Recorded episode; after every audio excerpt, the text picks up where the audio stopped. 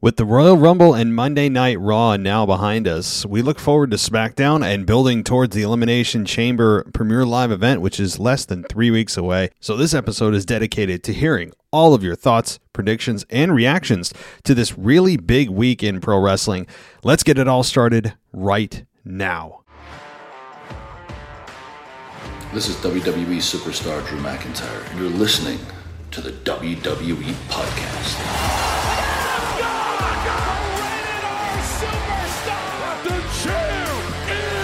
One that everybody wants, me. Becky Lynch is going to WrestleMania. Claymore! Claymore! Austin 316 says I just whipped your ass. This is my iron. You're going to acknowledge me. Welcome, everybody, to the WWE podcast. It is Wednesday, February 2nd, 2022. We're going to dive into all of your emails, your calls. But first, I want to give a shout out to our latest patron, and his name is Zach Downing. So, Zach, I will be sending you the Discord link shortly for your uh, chatting pleasure with all the other patrons, which is such a blast during live events. And uh, all you have all the ad-free content your hearts could desire. I mean, like you, it, it will fill you to the brim with the amount of content we have, all ad-free. So I'd invite you to join Zach over at Patreon, patreon.com/slash WWE podcast, and get yourself in there for a dollar and go ad-free as well as on Apple Podcasts. We have a subscription ad free button right on the homepage of our Apple Podcast page. Um, one last thing also, go check out Ashley's podcast, Ashley Mann, who's a longtime co host, probably the longest running co host in the entire existence of this show.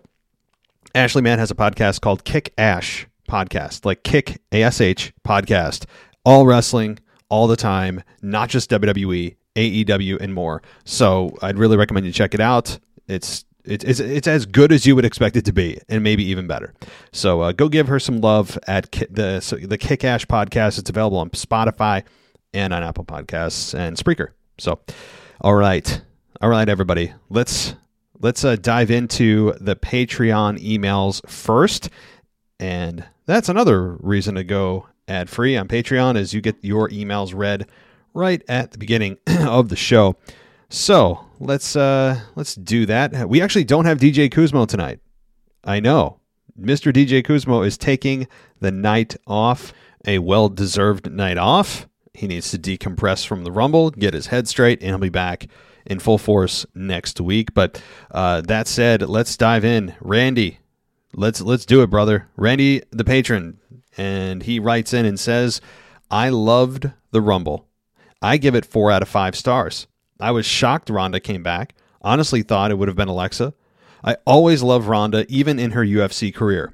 The question, though, are they going to do a triple threat again, but this time with Bianca? I really thought Charlotte was going to win when it was just those two, and it was going to make me mad. I think eventually she chooses Charlotte. What do you think? you know, I mean, we'll find out in two nights on SmackDown. There's a strong likelihood that she chooses Charlotte, especially given the fact that the Royal Rumble ended the way it did with the women, with it coming down to Charlotte and Ronda. Logic would dictate it probably will come down to those two. Now, just because she chooses Charlotte doesn't mean we get some some schmaz uh, storyline that ends up bringing Becky in, and once again it is championship uh, versus championship for the women's division, women's championships, and the winner takes both belts. That could absolutely happen. Absolutely happen. And we also likely will have a title versus title match with Brock and Roman. I didn't talk a whole lot on that, about that on my Monday Night Raw review, but I wanted to because Brock Lesnar, I know this wasn't your question, Randy, but it's making me wonder about Brock and Roman. Brock continues to mention the championship versus championship for, for whatever reason he's hell bent on making it a title versus title matchup at WrestleMania. And that tells me that they likely will shot it, they will make it that way. And I do believe too that the champion, whoever walks out, will have just dual belts. They won't merge the championships. I've just been under the assumption that if it's title versus title, they'd merge them. That has not been cleared. Of course, we have eight weeks until the uh, until WrestleMania, so there's a lot of a lot of TV to get through. and a lot of storyline to, to get past and to be told to us. So I think that you could have in the women's division, back to your question, Randy, that it could be a triple threat. I I hope they don't go that way. I hope it's one on one. And if it's Ronda Becky, then cool. If it's Ronda Charlotte, cool. I don't want another another triple threat. But WWE cannot help themselves. They have a trigger finger, a hairpin trigger finger on triple threat matches, and they have no shame about doing them. And I could foresee them saying, in the greatest rematch in the history of the women's division, we've got rowdy Ronda Rousey versus you know Becky Lynch and, and, and Charlotte. Uh, They likely have a they have a good chance of doing that. WWE loves to recreate history, and when they do that, it's never as good as the original. Uh, but by the way, Ronda Rousey can I don't know. Uh, calling her Rowdy Ronda Rousey, I mean, it's a blatant ripoff of Rowdy Roddy Piper. Why are we accepting of that? What other gimmick in WWE history is a blatant ripoff of another legend's gimmick? And WWE has allowed it. Is there any? Is Ronda that unoriginal that she has to, you know, uh, just essentially steal the duplicate, try to duplicate Ronda Rowdy Roddy Piper's gimmick. A lot of R's there. And she can't come up with something on her own. I don't. I'm not a Rowdy Ronda Rousey fan. I'll, I will say that she's a big star, but I think she's a better heel, and I don't like her as a person. I I I, I don't. So there's a lot of again. I, advocate for her being there, but anyway, I'm way off the rails, Randy. Let's get back to your email. So let's see. Uh, now for the men's I called that a mile away. I knew Brock would not win because of Roman and Paul. You're, you're talking about the uh, the the WWE Championship match between Brock Lesnar and Bobby Lashley. Uh, but yeah, I mean, you you had your hunch that it was going to be because of Roman and Paul, and you didn't think Brock would win the Rumble though. I thought that maybe Riddle or a newer talent would win it, and now the question is: Do you think that Brock beats Roman, or do they throw Drew in the mix? I, you know, I I think Drew could end up being in the mix, or Seth Rollins could be in the mix. The way they left Seth Rollins laying at the Rumble, there's no way, just no way that uh, you have Seth Rollins take that and pretend it didn't happen. If they if they ended it where you know Roman wouldn't break the the, the five count and he just did it out of frustration, but also to protect his championship, then sure, maybe Rollins would be like, okay, well that you know that's just Roman Reigns. I know I can't. He he knows he can't beat me, and they move on. But the way that he brutalized Seth Rollins tells me that this program is not over. And given it's WrestleMania season, tells me even further that indeed it could be a, a triple threat of some sort, or hell, a fatal four way. Uh, I don't mean to curse it, Randy, but I, I, you know what? If I could predict it right now, I hate to say this, it would be, and I don't want this, but this is where I think they're headed, is a fatal four way for the United States, or the United States, the Universal Championship. Roman Reigns versus Brock Lesnar versus Drew McIntyre versus Seth Rollins. There you go. And I don't want it. I'm saying I could see it happening, a very strong chance. So, okay, moving on. Becky Lynch on Broken Skulls was awesome. I haven't seen it, Randy. Um, I love how Stone Cold's asked the question about her and Charlotte. Glad someone stood up to Charlotte. Anyway, I'm so excited about Lita coming back. I can't wait for her. I can't wait for that match. Are they doing an elimination chamber for the women? If they said they are, they mu- they must have missed it. That's it. Be safe this week, Randy, the patron. Well, Randy, thank you. So I don't. I haven't heard anything about the women yet, but my assumption is that they will do one for the women because they're trying to keep women on equal footing and all that. You know, that's my guess. Because to have two for the men and none for the women, I think would be a bit of an, an imbalance in their minds and in the minds of the of the public uh, public eye. So I haven't heard anything official. I haven't I haven't you know done the Adam Pearce it's official anything. I, I haven't. But I, I if I was to be a betting man, I would say that yeah, they probably will do a women's rumble or a women's elimination chamber match and uh, I, I, also will have to check out the Broken Skull sessions with Stone Cold and Becky Lynch. I'm really glad you reminded me of that. That's on my list. Maybe tomorrow while I'm at work. Don't tell my boss. Uh, I, I, will be doing that. So um, thank you, Randy. And yeah, I'm excited about Lita too. I know a lot of people aren't. You know, I, I had uh, a guest, a co-host on last night, and uh, Kanye Twitty, formerly known as the Crisis, was on, and he did not find Lita really any any uh, really didn't do anything for him. There was no appeal for him there. I am a bit on the the more nostalgic side with her, and I think she's much better on the mic than say a Trish Stratus is. And she, I think, is okay in the ring right now. You know, she's aging, yes, as we all are, but I think she can hold her own. Do I think she's going to win the championship? Hell no, no chance. So, Randy, awesome to hear from you. Let's continue on. Tommy, let's see. Tommy Smith, another patron, says, Hi, Matt. Hope all is well with you and your family. First of all, I really enjoyed watching the Royal Rumble and chatting with everyone in Discord.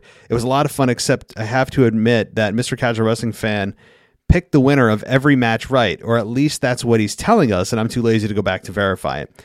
Tommy, yeah, I, I heard that too. I haven't looked either, but uh, my co host last night also said the same thing. So I'm going to go, that's two people telling me that.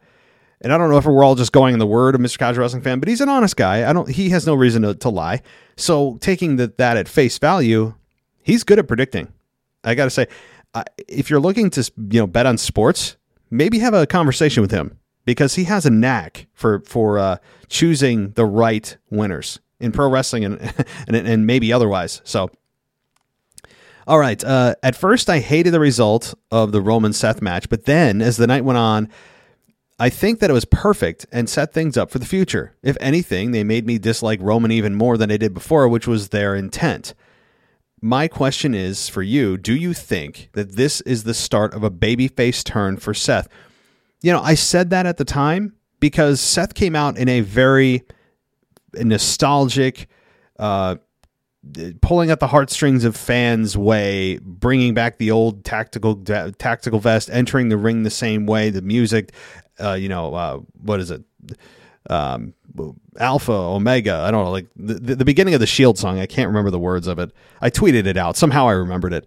Um, but everything about it was feel good for the fans, and the fans cheered it. And then as the match went on, I think that Roman became the default uh, heel in a heel versus heel match, and Rollins took over that uh, de facto babyface role, but even more so at the end when the sympathy was on him for getting his ass completely beat to a pulp with a chair. So I said, okay, here we go. Roman's firmly now back in the heel lane as he started to kind of weave in between lanes, and the fans started to started to cheer for him more. I think they firmly established him back where they want him to be, and I have no problem with that. Get everything out of this heel run that they can possibly get out of it before they turn him babyface. The other flip side to your question with Seth turning baby, I don't know. You know, last night, or rather on uh, Saturday night at the Rumble, if you had told me or asked me this question, I would have said, "Yeah, this looks like it's a it's a babyface turn for Seth, the start of one." But then you you you fast forward to Monday Night Raw, and Seth's being his kind of insufferable, laughing self, and had a very very awkward segment with Kevin Owens on his Kevin Owens show that did not go well. The, the chemistry was just for whatever reason not there that, uh, on Monday night. And you know, I'm not it happens. It's fine. I'm not ranting about it. It was just an off night for both guys, and the segment was poorly written. I think everybody involved was just uh, it just didn't work, which is you know it happens. But um, do I think it's a babyface turn for Seth? I'm going to need more evidence. You know, I think that if Seth goes to SmackDown, Seth's going to go to SmackDown likely on Friday and confront Roman. To which, by the way, WWE will just ignore the fact that he's a Raw star, and uh, I'd love to know the excuse now from Michael Cole of as to why that uh, we have a Raw star here. You know, uh, because what the hell are we doing with the draft if you're not going to even uh, abide by the most basic rules possible that people just can't show up on other shows unannounced, unprovoked, and and wander about. I mean, that's the basic rule. That is the foundational rule for the draft. Without that, the whole thing crumbles. But uh, maybe maybe we'll get an excuse from Michael Cole that oh well, you know, it's WrestleMania season. Uh, you know, the one time that SmackDown and Raw goes head to head. And then uh, you know Rumble. Well, it's Rumble season. That's why they're here. And then Survivor Series. Well, it's the one time they go head to head. That's why they're here. I mean, and and it just the nonsense goes on and on. So I fully expect that Seth is going to be on SmackDown to confront Roman Reigns. And at that point, I think if he's if he's in the ring with Roman Reigns, he's a, he's going to be a babyface. If he's in the ring with Kevin Owens doing his insufferable shtick, I think that probably he's and I say insufferable in an actual complimentary way. I don't mean it in a way that's channel changing. I'm I'm being as complimentary as I can to Seth because he's doing career work right now, and uh, So I want to make that distinction. But I think it's going to depend on the brand and the storyline. I like Seth as a heel, but in a Roman Reigns case, as much as I hate Seth Rollins as a babyface because he's way more suited to be a heel, way more, that you could have um, him as a babyface for the sake of keeping Roman a heel because keeping Roman a heel is priority numero uno. Absolute most, uh, the biggest priority because it's working so well, and I wouldn't mess with what's working. Okay, um, no, then your is this your final point? Uh, yeah, I think it is. Uh, I did. I didn't like Ronda winning the women's rumble. Like you pointed out in your review show, they have two spots for WrestleMania, and I think they could have easily put Ronda in there without having her win the Rumble. I think they missed an opportunity to restore some credibility to Shayna Baszler. They have booked her terribly over the past year, and this was her opportunity to have her go back to being where she was last year. Maybe they will. They uh, she will get a push later, but I'm curious as to why, uh, what you think they will do with her in the future. Thanks as always for a great show. Looking forward to your comments, Tommy. Well, thanks, Tommy. So, yeah, I mean, I, I did mention that, and people forget that. You know, people flip out about uh, Rumble winners, and you just have to remind yourself. You're like, oh yeah, that's right. Um, there are two ways to get to a championship match. You know, there, there, you know, whether it's the Rumble or the you know multiple uh, you know the, the multiple lane avenue number two, which is attack a champion just directly challenge, declare yourself as number one contender. I mean, like, there's so many with tournament. I mean, like, you know, take your pick. Um, so yeah, you're right. I, I, think the reason they had her win the Rumble is the Rumble winner has always been a prestigious spot. You know, winning the Royal Rumble is is a, is a prestigious, um, it's a prestigious victory. It tells the audience that you are going to be the focal point for your respective division for the next eight weeks. And yes, there's an avenue number two, but it's kind of like plan B, you know? Um, so, so while plan A is the Rumble, plan B is there for a championship match, but it's often kind of like just below the, the Rumble winner. You know, I think that's how they view it, and that's why they had Ronda win because even though she's in the same position, if she challenges Charlotte and say Bianca Belair challenges Becky, well, they're both in championship matches, but it's perceived as a larger win for Ronda because she won the Rumble. The Rumble has all this prestige surrounding it, even though it's the same exact destination for both Bianca and Ronda in their uh, in their matches. Again, in in their assumed matches, we'll see what happens. Um, but uh, as far as Shayna Baszler, I have been waiting for them to do something with Shayna and you and I and others since she was in the, the tag team with Nia Jax. And we all, for months and months and months during the pandemic era, the Thunderdome era, had said, okay, this is, you know, this is okay for now. They they added a lot of credibility to the tag team championships for the women, which by the way have been completely just forgotten. And that's okay if you don't have a division to forget the championships. I'm fine with that. Don't be an embarrassment.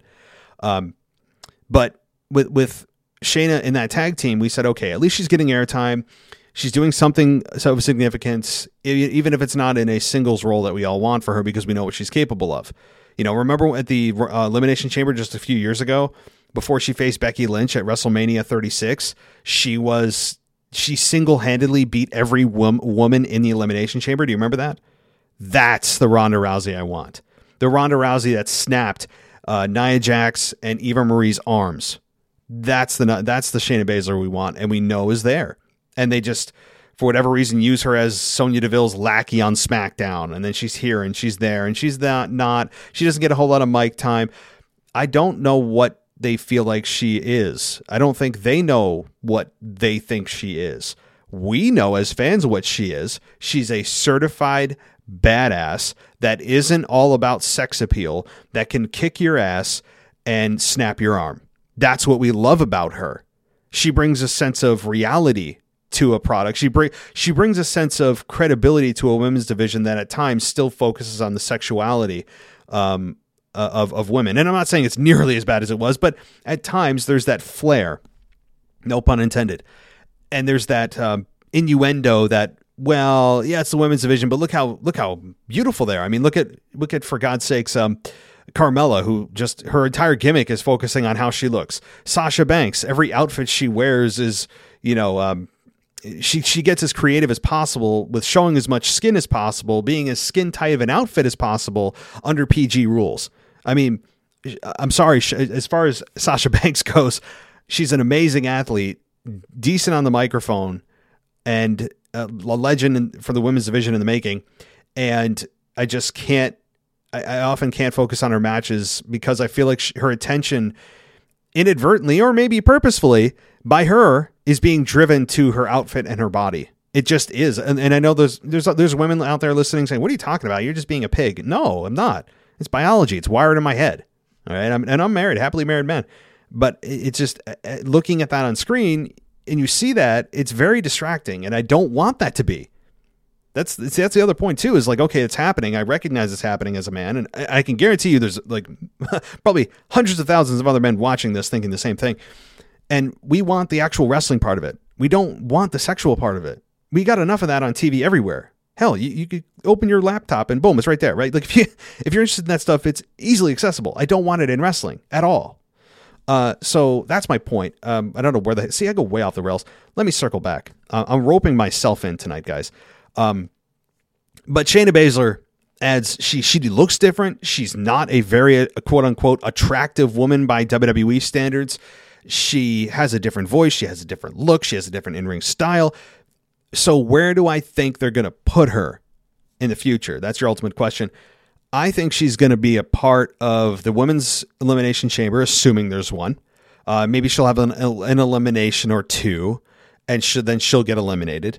And uh, at the at WrestleMania, she'll probably be involved in some kind of uh, tag team scenario, or God forbid, the women's over the top rope battle royal where they throw all of the misfit toys they didn't know what to do with at WrestleMania. I mean, that's that's probably probably where they're going with uh, with Shayna Baszler. Unfortunately, I don't see her in the women's championship picture uh, un- until there's a babyface champion she can challenge because she's not going to go heel heel, especially Charlotte and Shayna. No one would care from a an emotional standpoint. I don't think.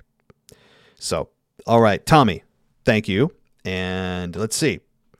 Let's go next to where do I want to go here?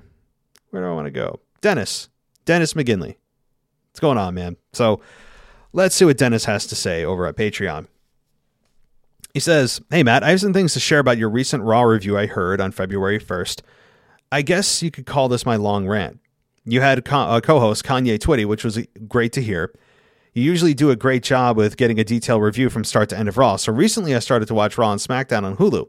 But before that, I would have relied on you to give the rundown on all the matches of Raw and that had happened. Let me give you info when I started emailing you at first to explain to you about a doctor that had me limited limited me on watching and listening uh, screen time. Since then, uh, so I, I, I got what you say, Dennis. So basically, the, the doctor says to you, um, that you you have you can only watch a screen for so long because of a medical condition. Cool, got it. All right. Uh, since then, some things have changed, and I'm slowly watching Raw, the two-hour replay the next day, and all of SmackDown on Hulu. Getting back to this week's Raw review, if I hadn't watched if I hadn't watched what I had on Hulu, I would not have known very many of any of the qualifiers. Because on your podcast, you never went in depth with each of these matches for the Elimination Chamber. Also, I'm sure that there are a match, there's a match I would catch on the podcast because they aren't on Hulu on the next day on Raw.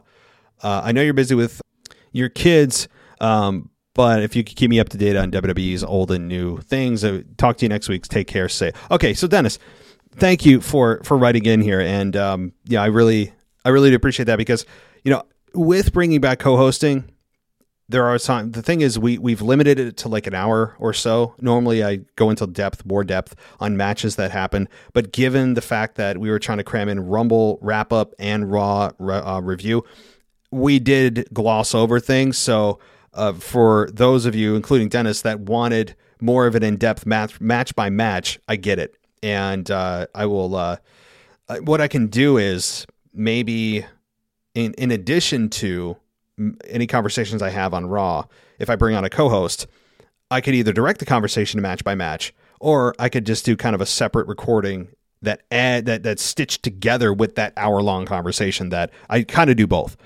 Uh, so yeah, Dennis, I, I, you know, my bad. If, if you if you listen to my show to uh, to be able to listen or to to understand what happened on Raw, and you are limited with screen time with medical reasons, yeah, I mean, like, so I will not disappoint you next week. Okay, I will get back to my regularly scheduled programming with uh, match by match next week. So, all right, let's get to Braden. What does Braden have to say? He says, "Good day." I, I, I literally he says G day, so I'm going to assume it's good day, mate. Uh, that's what I want to say because he is from uh, Australia. So um, if if I didn't just uh, offend anybody, because that's my best Australian accent I can do, and that's about all I know uh, with an Australian accent. Other than that, I will sound terrible. So let's continue on. Uh, let's see. He says uh, all the way from Australia here. Hope you are doing going well. So the Rumble has come and gone. Just want to share my thoughts on the premiere live event. Very good, Braden. Everybody, round of applause. You didn't say pay per view. It was a hit and a miss. I believe Roman versus Rollins, uh, that match was great, I thought. I loved how Seth came out to the Shield theme song.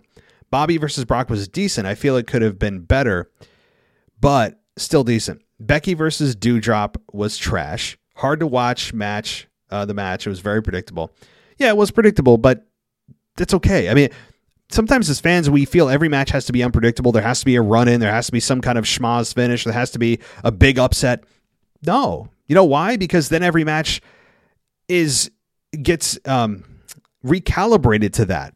Where we, if that doesn't happen, we're disappointed. Instead of just having you know straight finishes, and then when those big surprises happen and unpredictability happens, it's just that it's unpredictable. Because the more you do unpredictability, quote unquote, the more things normalize. So you're um, you're normalizing unpredictability. It's kind of a it's kind of a vicious circle. Uh, I don't know where the hell I was going with that, but uh, let's move on. I don't know where my brain's at tonight, guys. Um, uh, let's say, oh, okay. So the mixed tag match was okay. I thought Miz and Maryse were going to get a cheeky roll, uh, roll up in this to make this feud go to Elimination Chamber, but hey, it was still okay. Now the women's Rumble. A little disappointed in the outcome, but was very predictable, and the same with the men's Rumble, very predictable. WWE really did not need to give Rousey and Brock the wins here, as they, uh, if they gave the wins to someone like Riddle and Liv to really elevate them to the next level, and therefore creating big new stars, it could really help with star power. Obviously, that's just my thoughts. Anyway, thank you. Till next time. Well, Braden, thank you. Yeah, I mean, I, I, went over this a little bit earlier about uh, there's two paths to the two paths to a championship match at the um, at WrestleMania, and there are, but you know, the more I think about it, the more it is kind of annoying. Well, I didn't have any problem with it per se with those two winning because I understand it from a business perspective. WWE is trying to create as much of a buzz as possible, and having, in your example, Liv and Riddle in their respective Rumbles win I don't think would have created as much of a buzz that WWE would have wanted because to them the the established star power right now is more important than trying to take a chance on those two individuals at winning the rumble and then you know having it not be as much of a story and then you know the, the viewership isn't as big as it could be if if it's out there that Ronda and Brock Lesnar win the rumble. You see it's kind of like the rumble is is a um it's a stage show where it's it's more like a in your face win where the second path to the championship is a behind the scenes victory. You know, like I, I, there's a phrase I'm trying to think of. Uh, maybe, maybe I'll just come up with this. The Rumble is the spotlight victory, whereas the second path to the championship match at WrestleMania is the backseat driver um, or, or behind the curtain. There's the analogy behind the curtain uh, path. You know, so they're trying to get the spotlight because they know how how much the Rumble winners get their attention and how it spreads through the internet like wildfire. Whoever wins, and they wanted it to be the biggest names possible. And the problem with that is you're also not building new stars if when you do that because it's it sends a message to um it sends a, it sends a message to all fans that yeah, these are still after 20 years, Brock Lesnar's still here winning rumbles. you know, uh, yeah. So, thanks, Braden. All right, so that goes. I believe. I believe that's it with uh, with our emails from our patrons. If I miss any, I will uh, I will apologize profusely. But let's get to let's get to Grace. Let's go to our, uh, our our normal mailbag here.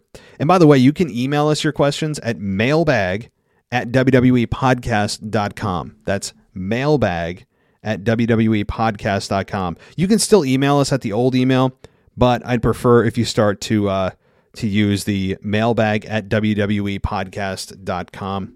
So, plus it makes me sound more official, makes me feel more important. Okay. So, Grace writes in and she says, Hey, Matt, I just finished watching Raw and I just have to say one thing Becky versus Lita.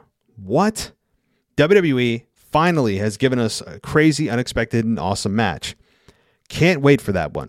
Can't predict a winner as of right now because there are a few more weeks to go before the match. But no doubt it'll be a great it'll be great either way. On another note, do you think they are seriously going to give us Ronda versus Charlotte? So I'll stop there. Becky Lita, I, am excited for that again more than uh, my co-host was last night, and it seems like you're more in my boat with this being a, a match that ex- you're excited about. Maybe I'm not maybe at that level of excitement it seems you're at, but I'm definitely looking at this saying, yeah, this is a match you never would have expected, never w- thought it could happen. So that in that respect, I appreciate it, and I appreciate, uh, and I'm interested in the match from that perspective. Not necessarily who's going to win, because let's be real about who's going to win this, uh, or at least retain the championship, because there's a difference. You can win and not win the championship. So, okay. So as far as Ronda Charlotte, I mean, it seems to be a theme now throughout the the show. So Ronda Charlotte, I, I I could see that happening if I was if I was gonna be a betting man and I had two options in front of me and it's it's I had to pick one. Option 1 is Ronda versus Becky. Option 2 is Ronda versus Charlotte and I had to pick one of those with the the uh, intent that my pick is going to be who I think WWE would pick, not who I would want. I think it would be Ronda versus Charlotte. That's who I would believe because again, the Royal Rumble was step one of that. They were the last two out. The look Charlotte gave Ronda, the look Ronda gave Charlotte. There's a story already building there. You could argue the same thing for Becky. There's unfinished business with Becky too. So, you know what? Either way, even if it's just Ronda Charlotte at WrestleMania and there's no third person, if Ronda sticks around for a little while, and um, my guess is that she does, um, you know, I think that we could easily get Ronda Becky at say SummerSlam. I mean, or or, or in a pay per view before that. So I think either way we'll get it. We'll finally get Ronda Becky. So uh, the other thing is too. This is a bit of a side note. Right? Okay, so. Uh, this is not political in any sense, okay? So, Mr. Casual Wrestling fan who called me out on the uh, his takeover edition about avoiding politics, and he says that he's not me. Um, I, I, love how I get called out on my own show by my own my own uh, co-hosts. It, it's a wonderful relationship we have with everybody, really. Um, but uh, this is not political in any sense. So, but Ronda Rousey put on her Twitter feed her. Um, she, let, let me pull this up here. Not that you can see me. I'm typing in, in on Instagram Ronda Rousey, and on let's see, what was it? She's got 14.5 million followers. Jeez. Uh, so she put up on uh, let's say a day ago. It looks like a picture from the Royal Rumble, I think, or backstage. She's with her baby, and uh, that's cute, right? Like no problem. And she's also breastfeeding her baby. Now, I have no problem with breastfeeding. It's one of the most natural things ever.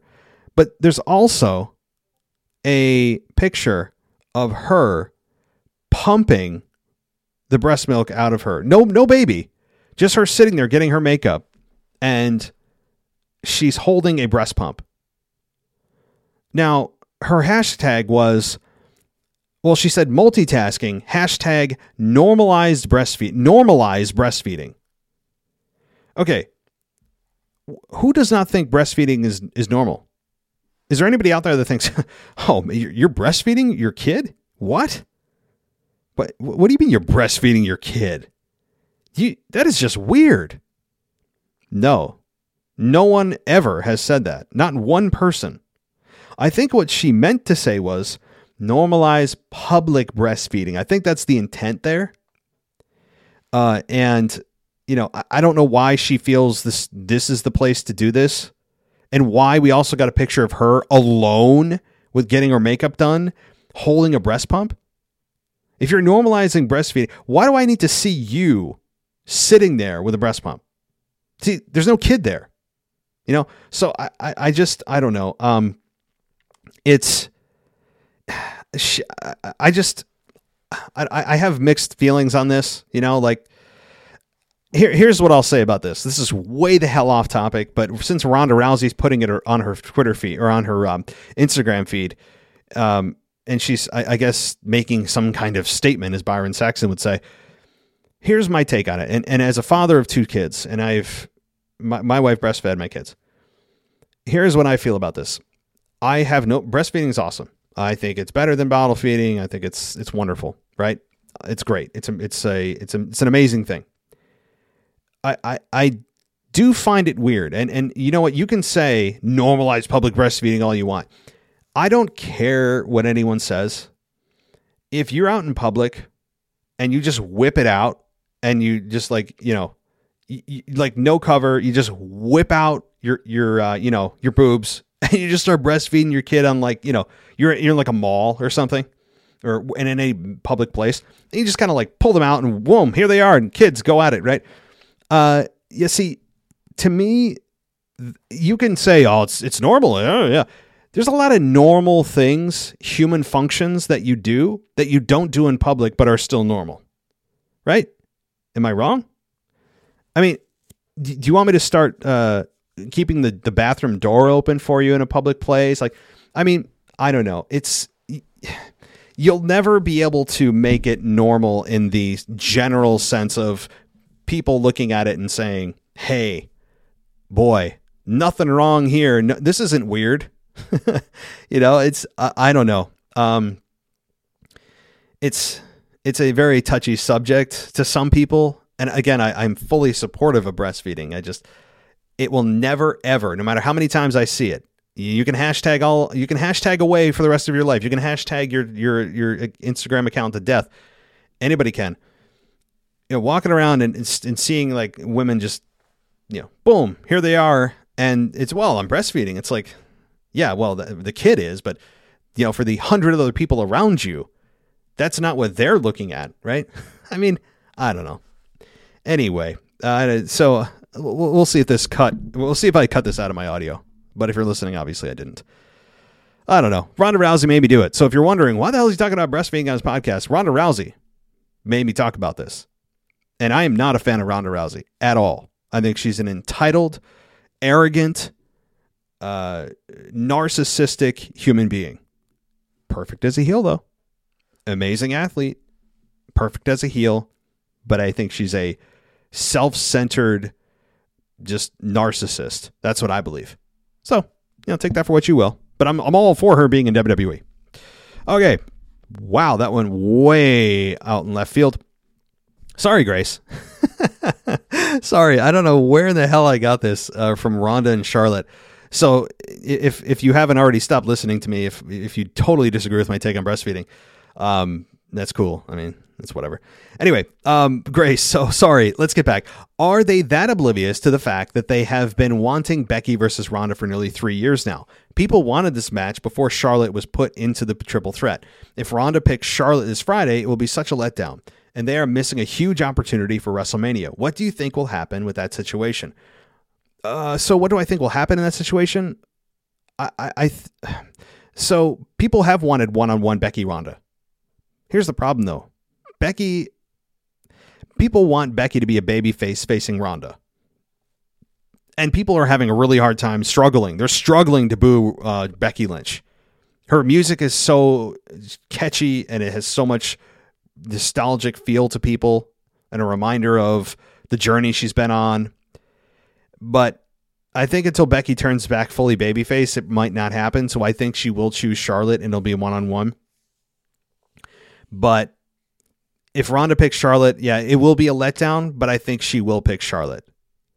And I think Ronda and Becky will happen. It will still happen because I think Ronda is going to be kind of here and there on an edge like schedule for the next six to 12 months.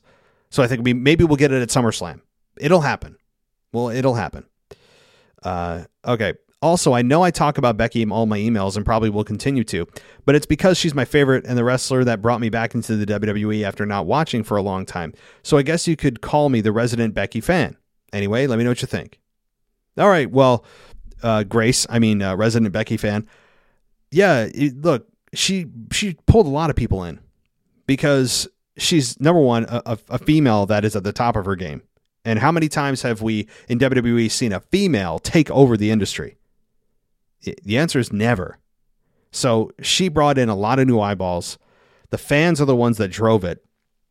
Because if WWE had had it their way in the some was it SummerSlam of 2018, whatever it was, and she turned quote unquote heel on Charlotte, and the, the crowd just went along with it and they booed Becky, we wouldn't be sitting here today. It's because of the crowd in that arena that night that booed her or, or cheered that moment and turned her babyface and spit in the face of creative it's because of that night and the momentum that that was formed from that that moment to this moment, uh, and really through WrestleMania 35 and beyond. That's the reason I think you became a fan because you said you came in because of Becky. So, all right, Grace, thank you for your uh, your email and continue to uh, continue to continue to contribute. It's fun. Okay, let's see. Where do we go next? Where do we go? So let's uh, let, let's talk. Uh, so Dennis writes in, not very long at all. He just says, "What do you think of that, Matt? Things are not good in WWE." And what he sent in from Dennis, thank you, Dennis, for this. It's an article that is titled "Shane McMahon reportedly receiving backstage heat pulled from Elimination Chamber match," uh, and this says that um, this is according according to Jeff Whalen. I can't see the actual website source. But it says on the latest Wrestling Observer Radio, Shane McMahon's involvement in the Rumble was discussed, and it was noted that coming out of it, there was a lot of backstage heat on McMahon. Not only was he a participant in the men's match, but Shane was the head producer and presumably booked himself to look good at the expense of some other wrestlers. While he had no official uh, official office position within WWE, Vince has left the men's Rumble match to Shane to book, not only this year but in years past, and the way he took charge reportedly rubbed people the wrong way. Dave Meltzer also reported that Shane was penciled in to compete in the men's Elimination Chamber match and WrestleMania as well, but those plans have been pulled and he was replaced by Austin Theory. Well, that makes sense actually. The plan was apparently to have Shane involved in the chamber match to set up a match against Seth Rollins at WrestleMania, but that is out the window now, though it's unclear if it's because the heat he's getting backstage led to that or whether Vince simply went in a different direction. Well, Dennis, uh, see, I'd respond to that, except we've now have learned that Shane has been quote unquote let go by WWE. Shane is no longer with WWE again. That that those are the reports right now. So once again, Shane comes and goes and goes and comes and comes and goes. So maybe he'll go back to uh, I don't know China and and make more shoes or whatever he does. Yeah, I don't know. Um, there's there's obviously going to be more coming out of this. Shane just never has seemingly fit in with the family business. There, you know, we'll never know the backstage conversations that happen with the door, you know, locked and and shut and padded, where we know nobody hears those conversations. You know, we can only sit here and speculate. We'll never know outside of maybe what's done in an interview or documentary years from now about what exactly is the relationship with Vince and Shane and why is it so strained and why has Shane been not really uh, interested in participating in this family business. You know, I, I don't know. I don't know, but uh, it seemingly is Shane's gone for now. You know, uh, do I think he's gone forever? No. I mean, hell, he's Vince's son. But all right. Thank you, Dennis. Uh, let's see we do have a fire trash mailbag from uh, Mr. Kanye Twitty. That is coming. That's coming. That'll be right after all the emails. So let's see here. Let's see what we got here. We have one more email, I believe. I believe this is the last email.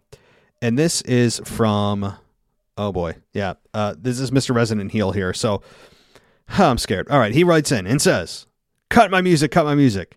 The resident heel is talking, and it's serious, people. I have to send this email in last minute because I was listening to The Crisis. Oh boy. and he says in parentheses, yes, Matt, emphasis on me using his old name. Disrespect not only to me, uh, not only by me, but also the greatest wrestler of our generation. They're both begging me for to return to return, so here I am. You are lucky I even heard this as I was uh, heard this as when I saw a whole hour and a half of Matt and Mister uh, Mister Shouty slash Pat McAfee wannabe the crisis. I threw my phone out the window. Luckily for me, I have dozens of them lying around, so I endured listening to it until I heard myself mentioned. I take two weeks off, and this is the disrespect I get. I'm living rent free in all your heads, and that's the way I like it. Without me, this whole show molds into another any other wrestling podcast. I'm the difference. I'm the supreme. I'm your resident heel. Acknowledge me. So yes, I will collect quote unquote my boy. In other words, the man, the myth, the legend, the Miz. Lots of love, your resident heel, Owen. Well, that is your response. You wanted a response, and you've been called out, Kanye Twitty, by having him use your former name. Uh, apparently, to him, you are still the crisis. So I mean that that is uh, that's a slap in the face if I ever saw one. So I guess I will wait on the response. Dun dun dun. okay. All right. Well, I'm gonna get a drink of water, and while I do that, you guys get to listen to Mr. Kanye Twitty himself, who is going to give you the fire, the trash, and the Lunchables. Here we go. Hello, WWE podcast world. It's DJ. Co- wait, no, no, it's it's not. It's not. But hey, I had to make sure that that DJ Kuzmo was fully represented here on the WWE podcast because uh, hey, I found out he wasn't gonna be here. So hey, Kuzmo, I got you. Kanye Twitty. And what is good, y'all? Yeah, I got a fire trash list. I got, and it spans from Royal Rumble, it spans to Monday Night Raw. I got all kinds of, of, of bellyache from how much Lunchable breaks I had. Like, let's, and let's just start off real quick. Uh, the number one fire moment of the week is definitely the Royal Rumble wrap up and uh, ru- ru-. Monday Night Raw review show that I, I got to be a guest spot and co host with your boy Matt. So that is fire. If you haven't checked it out, definitely check it out. Uh, but let's start straight up with the Royal Rumble. Lunchable breaks. I'm starting with the Lunchable breaks. Miz and Maurice on the bump. Okay, when I watch a pay per view or, or a premium live event, I watch it all from the bump all the way through. And Miz and Maurice were on the bump. And if I have to hear the Miz say hoot one more time, I'm gonna vomit. Okay, the the women's Royal Rumbles number one, two, three, four, and five. Lunchable break. After that, a plus match. Uh, Sonya's jacket being relevant after she was called into the Royal Rumble. I was like, soon as soon as she uh, decided she still had her jacket on after she's been announced for the Royal Rumble, I was like, mm, yeah, lunchable break. And then uh, the Becky and Doudrop, that is a lunchable break for the sheer fact of the fact that the WrestleMania sign was on fire literally on fire. And that brings me to my fire list. My fire list. Oh man. WrestleMania sign on fire. That's fire. Veer Mahaan watch party in the Discord server chat. Oh my goodness. I hope Matt's put up that uh that uh that survey because I'm curious what happens first. Does Alexa Bliss come back? Does the Intercontinental title get uh get defended or does Veer Mahaan appear. Which one happens first? So the Veer Mahaan watch party in the Discord server chat, absolutely hilarious. Every number, even in the women's Royal Rumble, people were like, "Hey, I, th- I think Veer's coming out." Something else that was uh, when Tommy S says uh, he goes.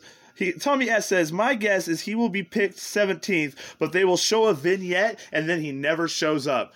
Um, that comment right there, Mr. Tommy, is, fire. Uh, Wee Man and Brock Lesnar getting drunk and hammered the night before the Royal Rumble, and uh, Brock Lesnar throwing him through a coffee table because I quote, Wee Man looked up at Brock Lesnar and literally said, Hey, Johnny told me you wrestle in a skirt.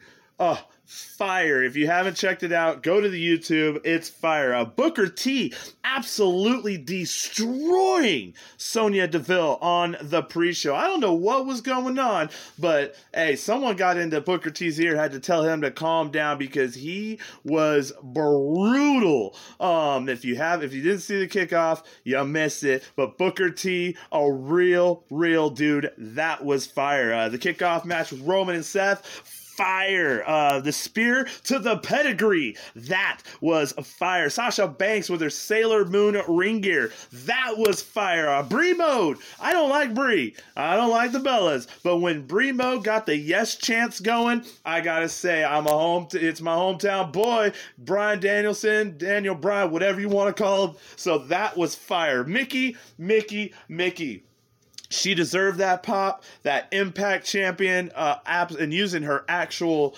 her actual ring entrance and everything. I was all about it. Uh, Ronda whooping some a booty at the end of the Royal Rumble. That was fire. Uh, Brock, La- Brock and Lashley, their promos were fire. I mean, literally fire. Uh, and uh, Lashley's ring gear, I gotta say, Royal Rumble, he had it on, but I mean that didn't transpire into Monday Night Raw. We will get there. Uh, the uh, let's see what else. The Roman Reigns and and and the whole storytelling uh, with Seth and all that. That was absolute fire. The first match of the, of the Royal Rumble was literally was was, was a a plus. Uh, when Miz and Edge's match was over that's fire. Uh, and then yeah, again, uh, oh hey, and, and the fans in the front row of the Royal Rumble that had the numbers five, four, three, two, and one, they were fire because that was fun. It was hilarious watching those numbers pop up uh, as the countdown went on. Uh, Knoxville fire took the hits. Omos killing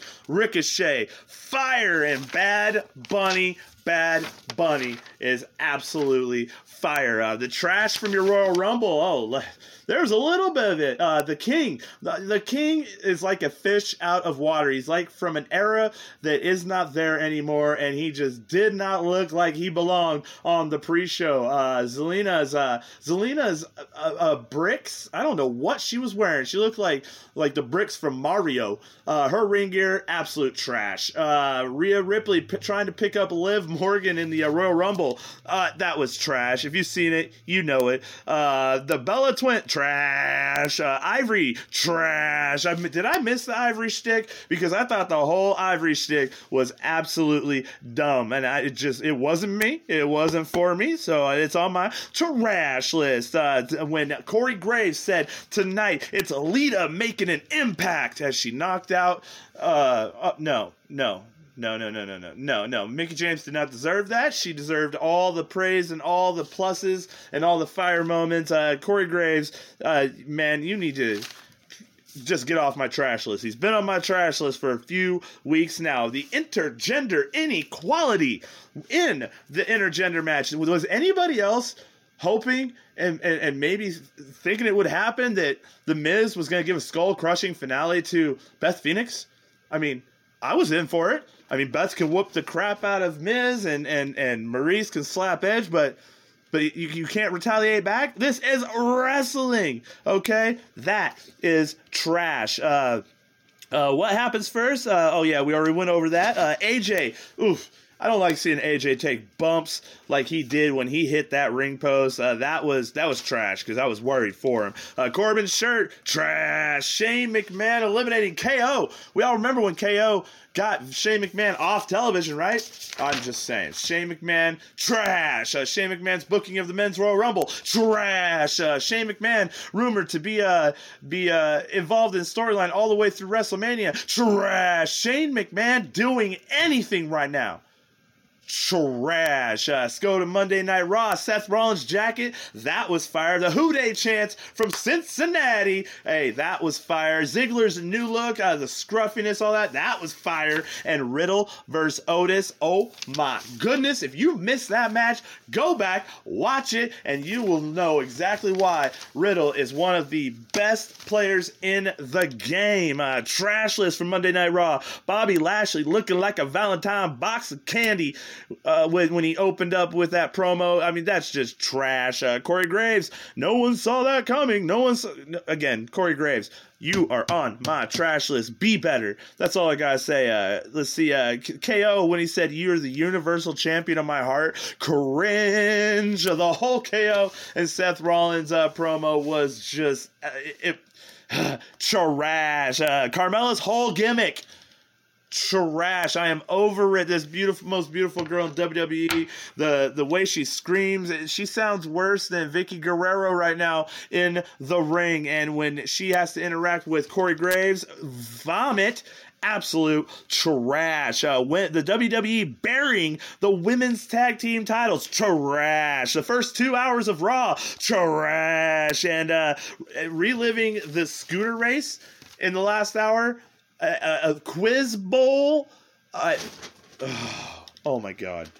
Trash. Uh, you know, some honorable mentions. Uh, hey, hey, Mr. Casual Wrestling fan, you, my friend, are on the trash list just because I am jealous. I am upset that you called absolutely everything in the Royal Rumble while we were in the Discord server chat. So really, it's just you're on the trash list just because I feel like I gotta say something. Like if you got if you got inside info, if you got Corey Graves on speed dial or something, or David Meltzer in your ear, like like you gotta be better at, at hiding the fact that you know everything.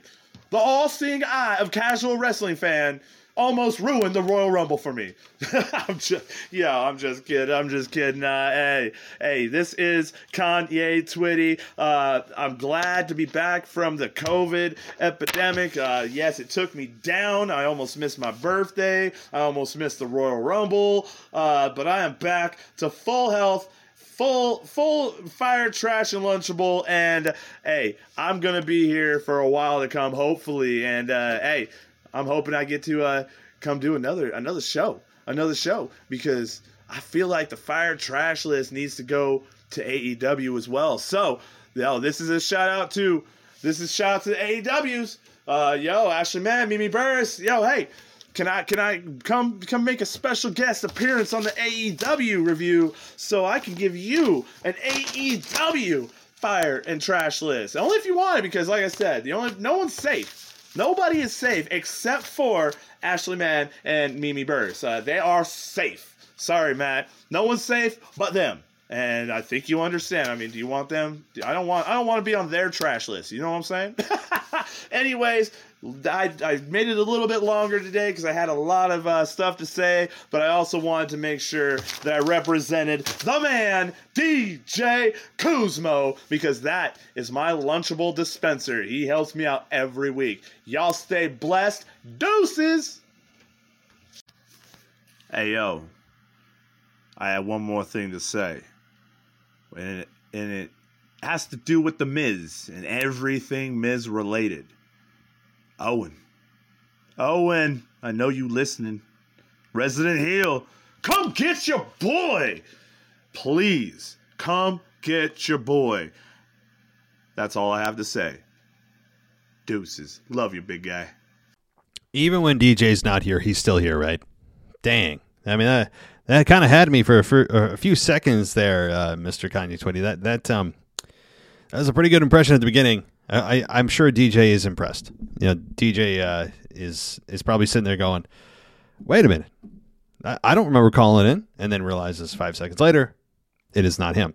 so, uh, good stuff, good analysis, and that was for everybody that didn't listen to our review show that we did last night. That is essentially the the short and sweet of it. I mean, he pretty much hit on every point that we we discussed, and uh, yes, I mean the, the fire trash and lunchable list, good stuff. I mean, some we, we gotta like get a T-shirt for that. Like get a, like a maybe a a logo of fire and a garbage can with also Lunchables. There's got to be something that creative minds can put together to create a T-shirt for this. I mean, I'm like halfway kidding, but not really. So, yeah, I mean, look, good stuff. I mean, I, am not going to really comment on anything because I commented on all of that last night on our review show, the Rumble wrap up slash uh, Raw review. So I don't have a whole lot to add other than uh, I guess Owen, you've been called out again. Yeah, so maybe that, that maybe that warrants an actual voice response next week. We'll see. And the plot thickens. so uh, anyway, guys, go check out the episode if you haven't. We had a great time last night on the Raw Review Show. So uh, thank you so much, Kanye, and we will be chatting soon. I'm sure. I'm, I'm seeing my Discord light up like a Christmas tree. By the way, as I'm writing that or I'm uh, recording this, and I see people chatting about something. I don't know exactly what know what the topic is. So I, I'm trying. I try to get involved in Discord, but sometimes it's difficult to to just kind of jump into a conversation. You don't know what's happening. So all right. Anyway, guys, uh, let's get to our, uh, our, our voicemail. Here we go. I believe. Wait a minute. I don't want to. Uh, I don't want to jinx it. I no. This is it's this is Sharon from Israel. So yes, let's get going. Hello, Matt. This is Sharon from Israel. So we are after the Royal Rumble, and I have a few things to say about this event. Gotta say, it was nice. Not my favorite Royal Rumble, but in a few moments I will talk about Rumble. First of all, I wanted to say that I was really excited about the shout out you gave me few weeks ago. It wasn't a big thing, but you said my name, that uh, I will be part of the mailbag show. And I got to say that I really feel a part of the WWE podcast, even though I'm not one of your uh, people that uh, do the podcast with you. The fact that I have a place to say my opinion about wrestling, it's good. Also, I've got to say that I'm a fan of wrestling for a lot of time since I was a kid. I started to be a fan of wrestling at the at the Ruthless Aggression era.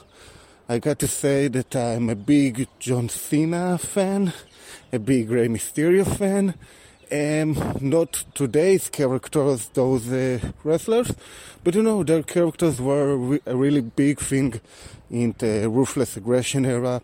One of my favorite Rumble is the one that uh, Rey Mysterio won, with all of the story of Eddie Guerrero. I was really excited about the fact that Mysterio won in that Rumble. And I got to say that wrestling for me always was something that I can run away to, some kind of uh, escapism. I'm really excited about that. That's it. Also, I got to say that a few weeks ago you said that you understood what the word sus means that is it is a suspect. I got to say that I had the same thing with my students. I'm a teacher for teenagers for cinema, and all of this time the students uh, said that I'm a sus, a sassy, and they, they told me it is a suspect from the game Among Us. I don't know if you know it. So yeah, I also felt like what I'm old enough to don't understand what those uh, teenagers are talking about. So yeah, um, that's it in a general, I think. And now a few things about the Royal Rumble. First, I will start from the Women Rumble. I got to say, it was a weird, a weird Royal Rumble for the women. First of all, they got all of these uh, old superstars that many of them I didn't know who they are there was the, the, the teacher that talked about uh, polite uh, things that Rhea Ripley um, um, got her, and there was the friend of uh, Naomi, and there was Rae. I mean, I did knew them, but I didn't know what they actually did, and what the also weird thing that they done. It's like bringing back the stories that nobody remember. The faction of uh, the Bella twins and Alicia Fox, the feud between Rae and Natalya, the friendship between Naomi and uh, Cameron. She called Cameron, I think. Nobody remember that. Who are they? What is this? I mean, the crowd in the arena, most of them are friends from the last 10 years, and even though they are, didn't understood what those toys that they're trying to put us. So why? And even those wrestlers are gonna fade away a day after the Rumble. So what? So why do we need to care about that? It was so weird. And I thought about it. There was like ten female superstars that was from the past. Why they didn't put the WWE and the NXT superstars. Think about it. There was, the, I said, uh, this uh, wrestler that uh, talked about uh, polite things and be polite. She didn't was in the match for a long time. They could put Becky, um, no, no, they could put Bayley and Asuka also for 10 seconds. So what if they are not in shape? They didn't even put Alexa Bliss, Xia Li, when, uh, how do you say, uh, I forgot uh, her name, the one with the green hair, I forgot, uh, Shotzi Blackheart. The, when she was got in the 30 number, I said, whew, I think they, I thought they forgot about her. Because they were so uh, eager to put uh, wrestlers from the past and not put the real wrestlers, the one that are in the WWE. So also it was weird, and I gotta say I didn't like the fact that Ronda Rousey win. She didn't was in the WWE for the last years. What she said about the WWE in the social media was also really bad. I didn't like it. And the fact that in the moment she got in, everybody, I mean, everybody knew she's going to win. It was so expected. I know that sometimes you say that expected can be good, and it doesn't so bad. But I don't know. The fact that everybody knew that Ronda Rousey is going to win, I didn't like it at all. So I don't know, the women rumble gets some kind of a B, a B for me. The men rumble was also weird because there were no superstars from different years. There were no surprises. There were no people from NXT. There were no wrestlers in the Forbidden Dolphins. Nothing. They took 30 people of the roster, put it in the Rumble. That's it. So this is like the the all different thing from the women rumble. If the women rumble put too many people from the past, here in this rumble, in the men rumble, they didn't put any people from the past, and it was also weird. And of course, it was also weird to see that Brock Lesnar is going to win because he got in. I mean, everybody knew it. No surprise, so expected. I mean, this is the Rumble, guys. It's supposed to be a celebration of uh, surprise entrances and surprise people, and surprise winnings. I gotta say, when it was Drew McIntyre that win, Edge that won, those people I didn't knew for sure that they are going to win. But what I got to say, um, after all, I think that they're going to give all of the titles to Lesnar. Maybe they will give also all of the titles to Ronda Rousey as well. It looked like they didn't uh, manage to uh, feel good about the current champions. It looks like Vince wants everybody, everything so new, so fresh, so like unexpected, but it is expected. Um, yeah. So that's it for me about the Rumble, about my wrestling uh, fan uh, history, and that's it. Hope you feel well, and see you next time. And uh, yeah, thank you. Well, Sharon, I'm glad to hear from you this week, and I'm glad that uh, you feel that you have a platform to to talk wrestling where maybe you don't, uh, you know, in, in your in your day to day life, you don't have that that friend or or an outlet to, to, talk wrestling. I know I don't outside this. I mean, I'm I'm the only one I know, at least in my immediate friends and family that that like wrestling. So, yeah, we're we're here for for you, man, and I'm glad that you feel a part of the show because you are part of the show. Um, I look forward to hearing your voice every week, and and of course that's. I'm not putting that responsibility on you. I'm not telling you, oh man, you you better call in every week or we're going to be mad. No, I mean people got lives. This is not the number one priority for most people is to uh, make sure that they submit their mailbag questions or comments. I mean i know that this is a uh, you know your free time activity so i appreciate everybody taking the effort and time to do this because it's uh, I, I, know that you could be doing a hundred other things with your life at that time.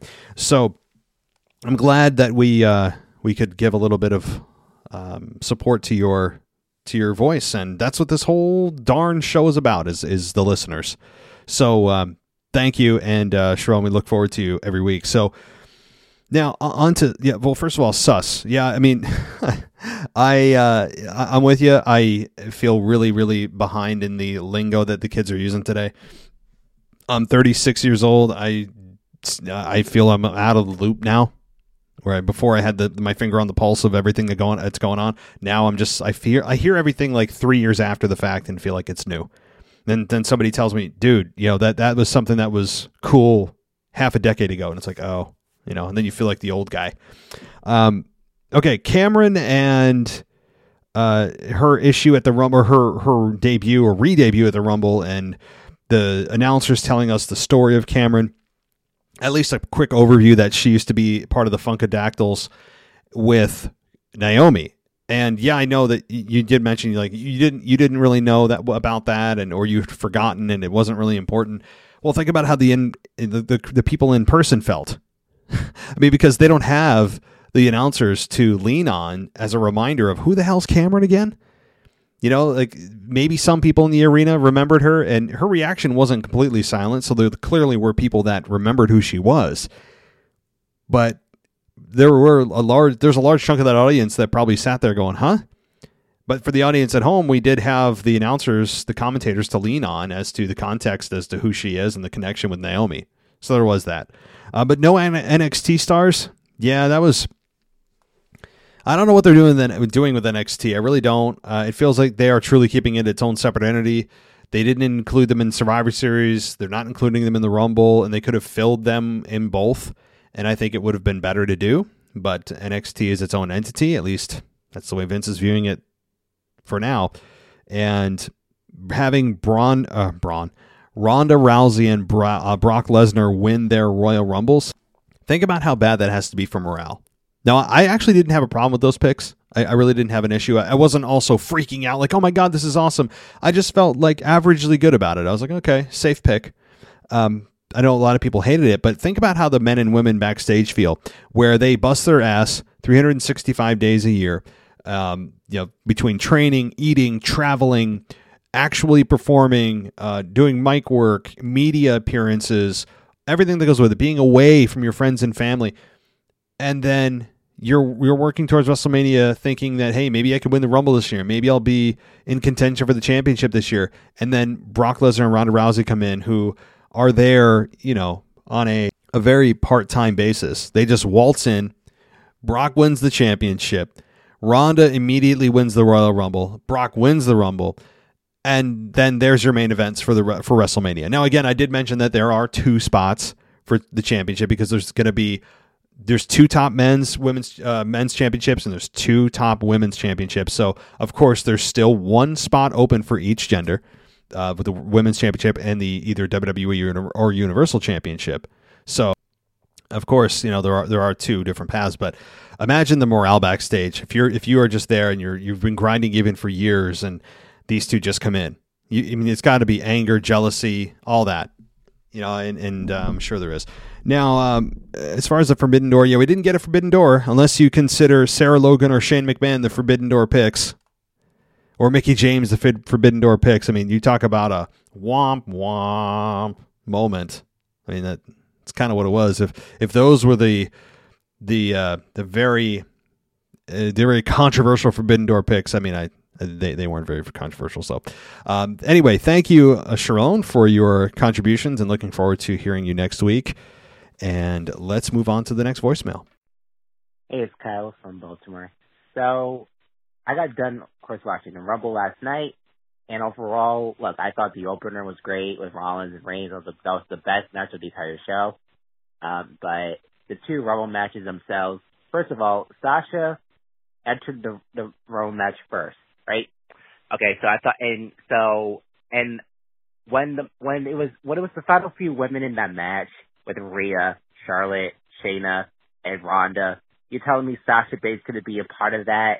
I thought that was beyond pathetic. I, I mean, look, Sasha was pick to win anyway, and I if Ronda wasn't going to be there or, or whatever, it was like it was Sasha to me all the way to to, to win the Rumble. Now I still think Sasha will will, will face Charlotte at WrestleMania. Was a hope. Uh, if, if Ron doesn't pick Charlotte, hopefully I hope she does it, but who knows? Um, they can just call before tomorrow's Raw, so you know. But um, but who knows? So I just think though, it's just like, man, if he knew that she wasn't go, that she, I just wish she never showed up on Friday so that, look, this, look, this, this, this, this would have been bad either way. Her getting eliminated the way she did by Zelina Vega of all people. I just think was very stupid and pathetic. And Brock Lesnar as well just coming out and look, Was gonna was gonna face Roman Reigns, fine, whatever. I don't like it, but you know, they this what they decided to do, so there there it is.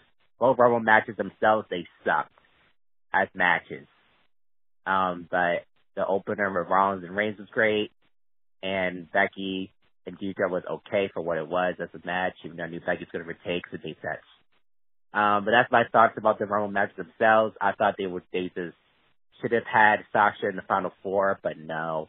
And that that part just pissed me off the most. I think it's just maybe because I'm I'm a, I'm a big Sasha fan and and I never like to see Sasha lose, but just that entire building didn't care at all what when Sasha got eliminated. They were it was it, that they didn't care. They were bored and I and upset and it felt like a Daniel Bryan thing too, by the way. I guess that's all I have to say. Thanks for my call. Bye. Hey, it's Kyle. Uh, it's my second voicemail, and um, I just got I just started listening to your review show from um, the Rumble and talk about Sasha Banks and her outfits in general. And look, I agree that she is playing out her sexuality. She knows that she is an attractive woman, and look, I personally just don't. I never cared about how these women look when I when I started watching WWE, I never cared about the women they bored me to tears because they just had five second matches and not just worry about the whole sexuality. But what but when Sasha, Charlotte, and Becky debuted, they completely changed my my my view of women's wrestling. There's also Paige and and AJ Lee I'll put, I'll put in there as well. Um, but so with Sasha in particular though, the reason why I love Sasha is because she has great matches. I think personally she's good. she's good on the mic. I know you don't, but I think I I, I just like what she has to say. Um, and you know, as she part of her sexuality, she is. But do I care about about it? No. But I guess that's just me.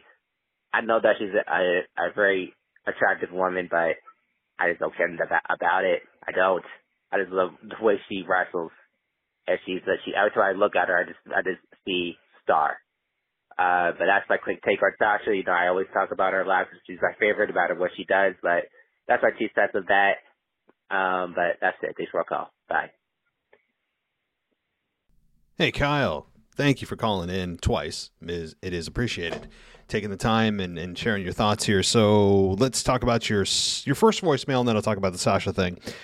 So, well, really, the whole thing's about Sasha it, it, as a whole. I mean, when you're talking about the women's rumble and how it was an embarrassment that she was number one and they didn't make a big deal about her getting eliminated, and that's true. I, yeah, I was a bit surprised, and they didn't have Sasha in the final four. But you know, again, when I go back to my theme about the whole there's two paths to a championship. Yes, she didn't get this opportunity in the rumble, but what if she ends up in the championship match anyway?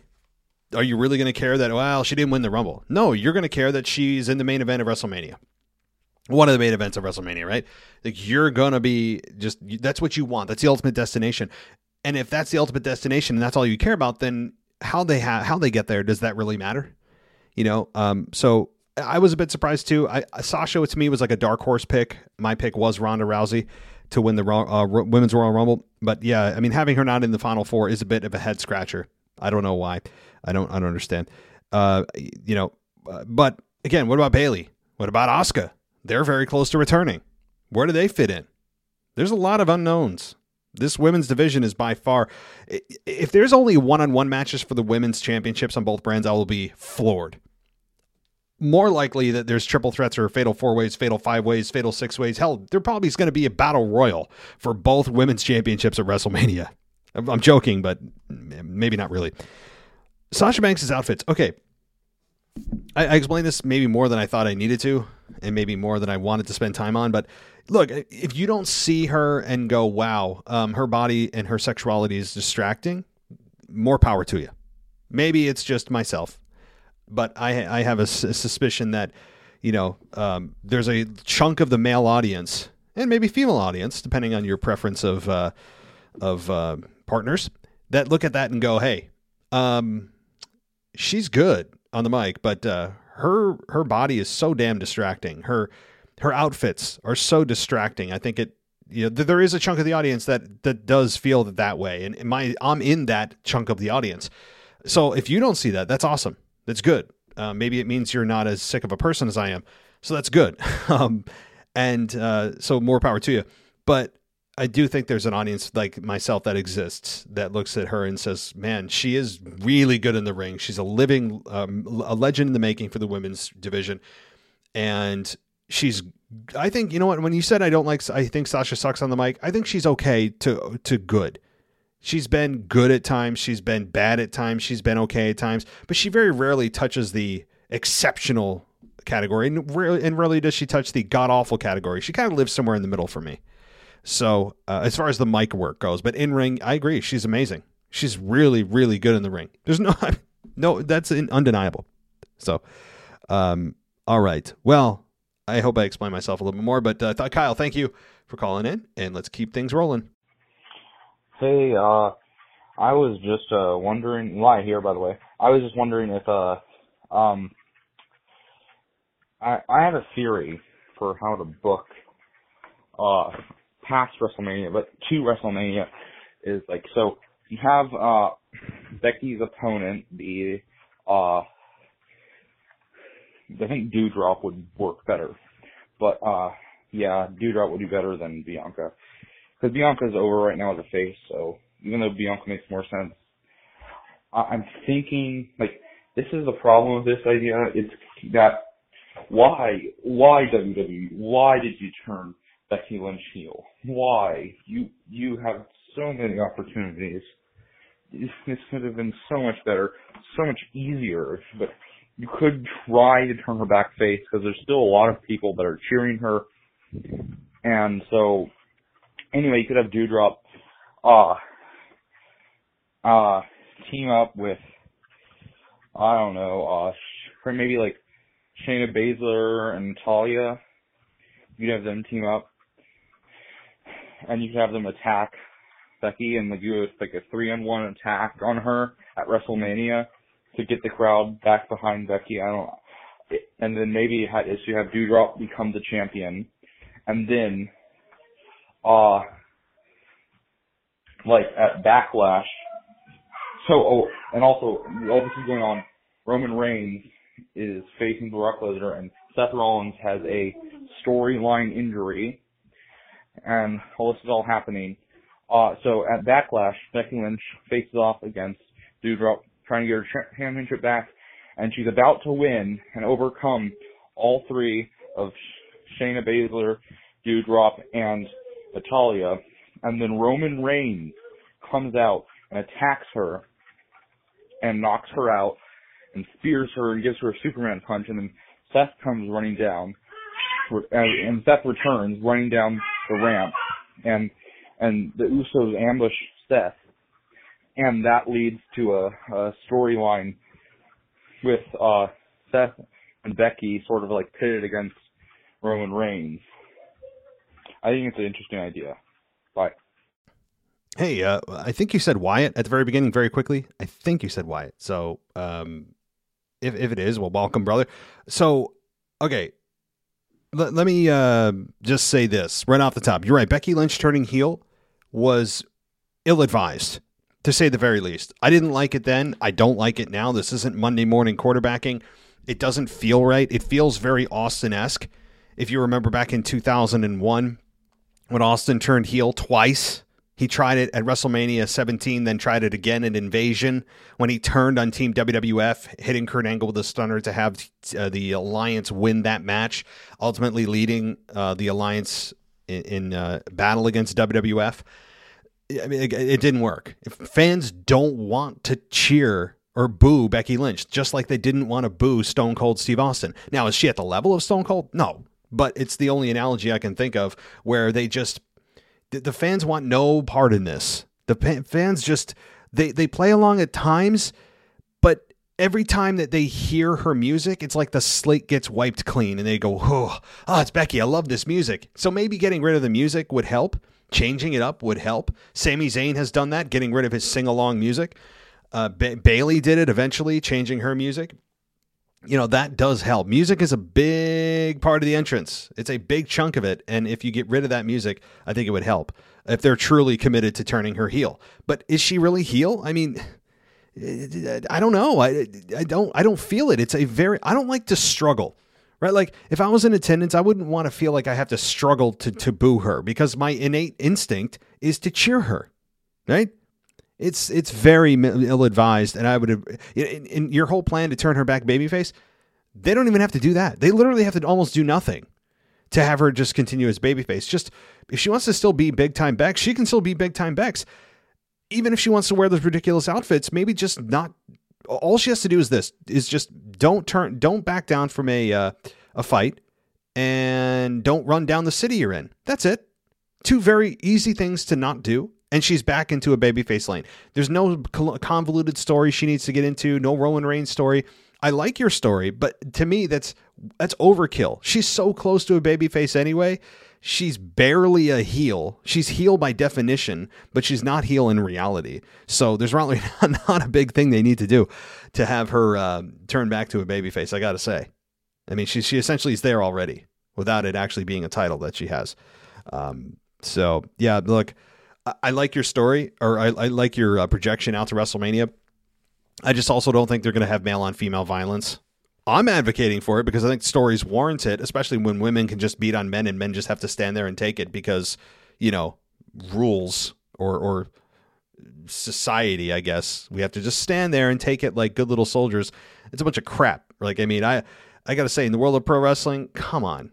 You know, especially if it's going to further the story and you can do it in a safe way there are times to have retaliation on men. I'm not saying they should go around, you know, hitting women over the head with steel chairs, but it also makes the men look weak that they just because they're they're really stronghold by the TV rating and uh, society's perception of WWE that they have to stand there and uh, just just take it because uh, well we're men we can't retaliate we apparently we're not um, we're not entitled to self defense when it comes to women attacking us in pro wrestling you know. So I don't know. I, I, have my big issues with that, but so that's why I don't think that that is going to be a um, that that's going to be a, a, thing is because of that. But I, I like it, man. I like it.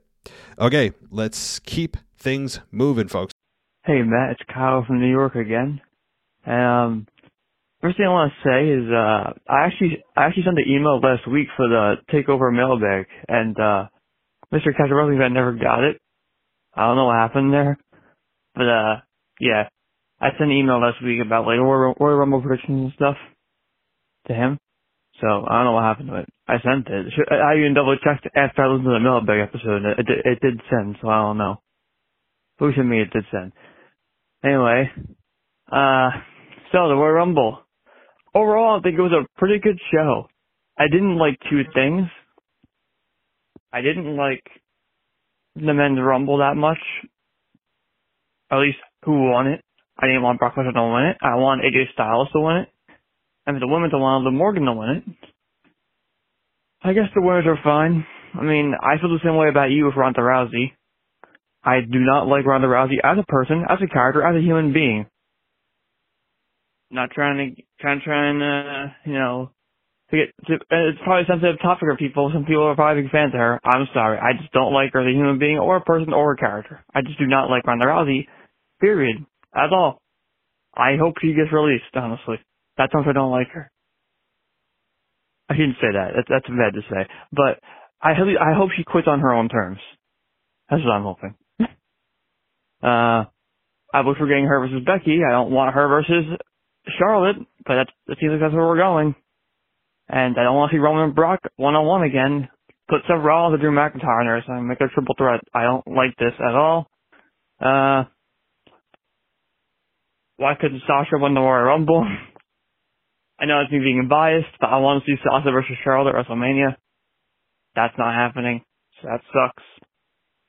So, uh, yeah, I, I can't really think of any questions. I just want to give my thoughts and opinions on the Rumble, I guess. I guess the one thing I will ask is, do you think Seth and Roman are going to have a rematch at the Elimination Chamber?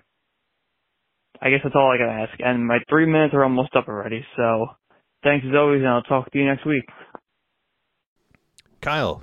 Well, my apologies. I have no idea what happened. I did get the email, and I sent it on to Mr. Casual Wrestling Fan. He had a ton to go through, So it's possible that he um, overlooked it, or for whatever reason it bounced back to me, but I don't see it in my my mailbox. So I'm just gonna, you know, uh, pass the buck to Mr. Casual Wrestling Fan and point all of the blame, like 100 percent of the blame on Mr. Casual Wrestling Fan. And uh, I mean, there's only one thing I can say after that. Yeah, I mean uh, that, that's that's it, right? I mean, that's the only thing I can say left. That, that's it. I mean, so uh, you, have heard it right here. I, I, guess Mr. Casual Wrestling Fan has been publicly fired, and uh, of course I'm 100% joking.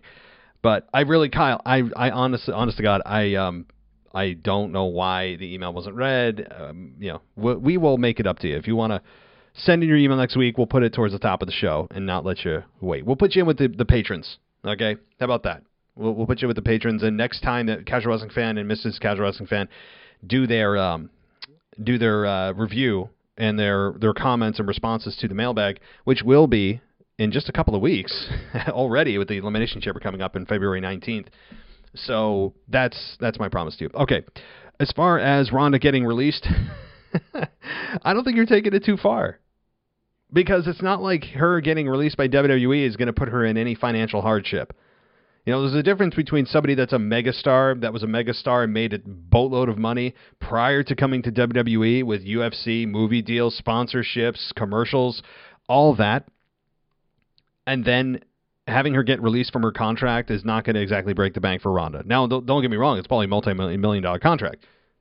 But I won't feel bad for her. Like, we're not going to start a GoFundMe for uh, for, for, her anytime soon. Okay, N- none of us are going to do a collection for her her Christmas gift. Uh, so I, I, I, will not feel bad if she got released. I, I, I, yeah, I do like her as a performer. I will say that because I want to see somebody beat her, beat the holy hell out of her. To me, she's a great villain in that sense.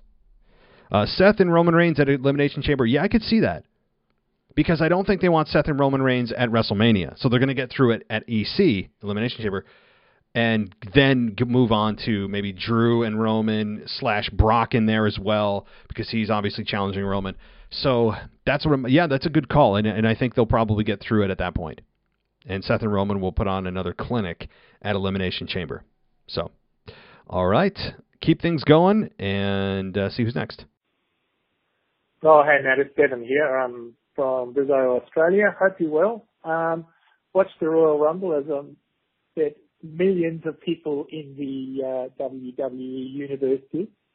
Uh, it's got me excited again seeing Ronda Rousey back, though I've probably have seen a similar angry look on her face from um, my toddler when he doesn't get his own way at home. So, uh, kind of off-putting watching her pout like she does. It's just, I don't like it. But anyway, um, I'm looking forward to where the storyline heads.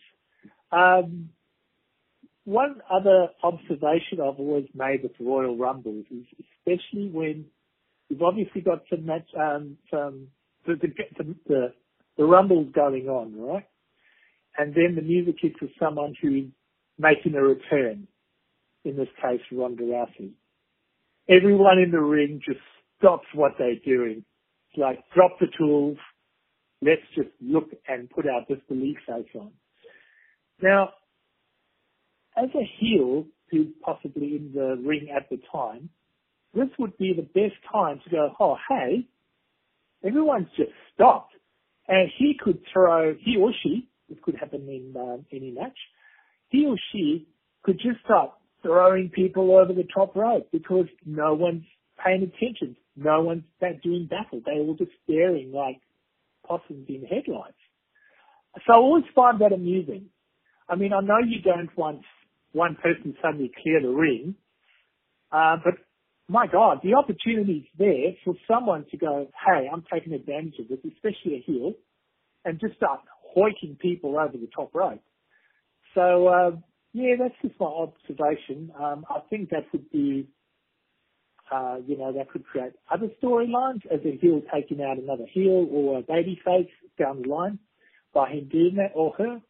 Uh, but yeah, I kind of find it a bit weird that everyone just stops and stares uh, anyway, um, I'm looking forward to the WrestleMania season and um, the fact that there's fewer pay-per-views between now and WrestleMania will hopefully build the hype up more for each match. without them having to make a further detour and thinking of another potentially off-putting storyline just to get them to the line. So um, yeah, we'll see how it all goes, and um, speak to you soon. Bye. Bevan, hope all is well over there in Australia and things are improving. COVID seems to be better here. I don't. I'm not sure what the stats are over there, but um, my best wishes to you and your family. So, you know, I, that that is a that's a fun point that you bring up about how when certain people come out and the music hits and everyone stands and stops, it'd be a great time for somebody to throw the other people over the top rope, wouldn't it? Great time. And if that's the objective and they're, really their life's goal is on the line, and we're supposed to we were told time after time after time that you're here because you want to main event WrestleMania and this is the biggest opportunity of your entire life and maybe your last opportunity and you're standing there like a buffoon watching somebody walk to the ring because music is going off. Yeah, I mean like look, that is it's one of the one of the biggest pet peeves list. It's on the list of biggest pet peeves about the Rumble. Like I love the Rumble as much as anybody else does because it's just it's so unpredictable. It's it's a great format. So much that's great about it. But those are one that's one thing. People being able to eliminate other people that are already eliminated makes no sense. Uh, having people be able to sit outside the ring as long as they want before they enter the match makes no sense. You should have X amount of time to get in the ring or you're eliminated, period um, like Sonya Deville did, and countless others before her in years prior.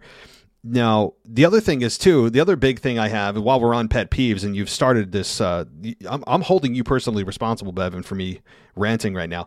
Is when you have people who are in the Rumble, men and women, who have uh, just somehow formulated the worst strategic plan of all time to win the Rumble by attacking people who are about to throw another opponent out of the ring i.e., Tamina. Tamina was is example number one, is exhibit A with this particular strategy because she was the spoiler for having people be eliminated in the matchup. Why would you stop anyone from eliminating anyone? It is to your advantage to let it happen. But for the in, in the interest of making sure that there's enough women in the ring to elongate the match, I guess that they do this. I it makes no sense, and it makes everyone look stupid. Like when you, it never made sense to me. Even when I was watching this at 15 years old, I'm like, what? Why? Why are they? Why are they stopping this elimination? Do they not realize this will help them as well because there's fewer people to deal with? Uh, so I mean, when you when you rank those things, Bevan, yeah, th- th- that certainly makes my top five as well.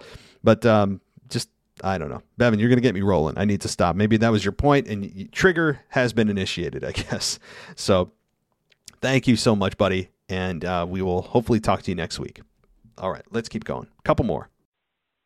Hey, Matt, it's Brad in New York. Um, you know, I'm just thinking about the Royal Rumble and all the things that we saw, and I'm just a little annoyed. I mean, I love the WWE. I'm not one of these people that wants to sit here and bash it um, at all, but you know, like Sasha Banks does this whole thing on Friday night um, where she comes back. It's a huge surprise. Everyone's really excited. She's going to be in the Royal Rumble.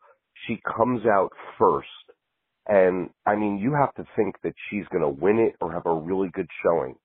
And then she just gets knocked out like eight and nine minutes in. It was so disappointing.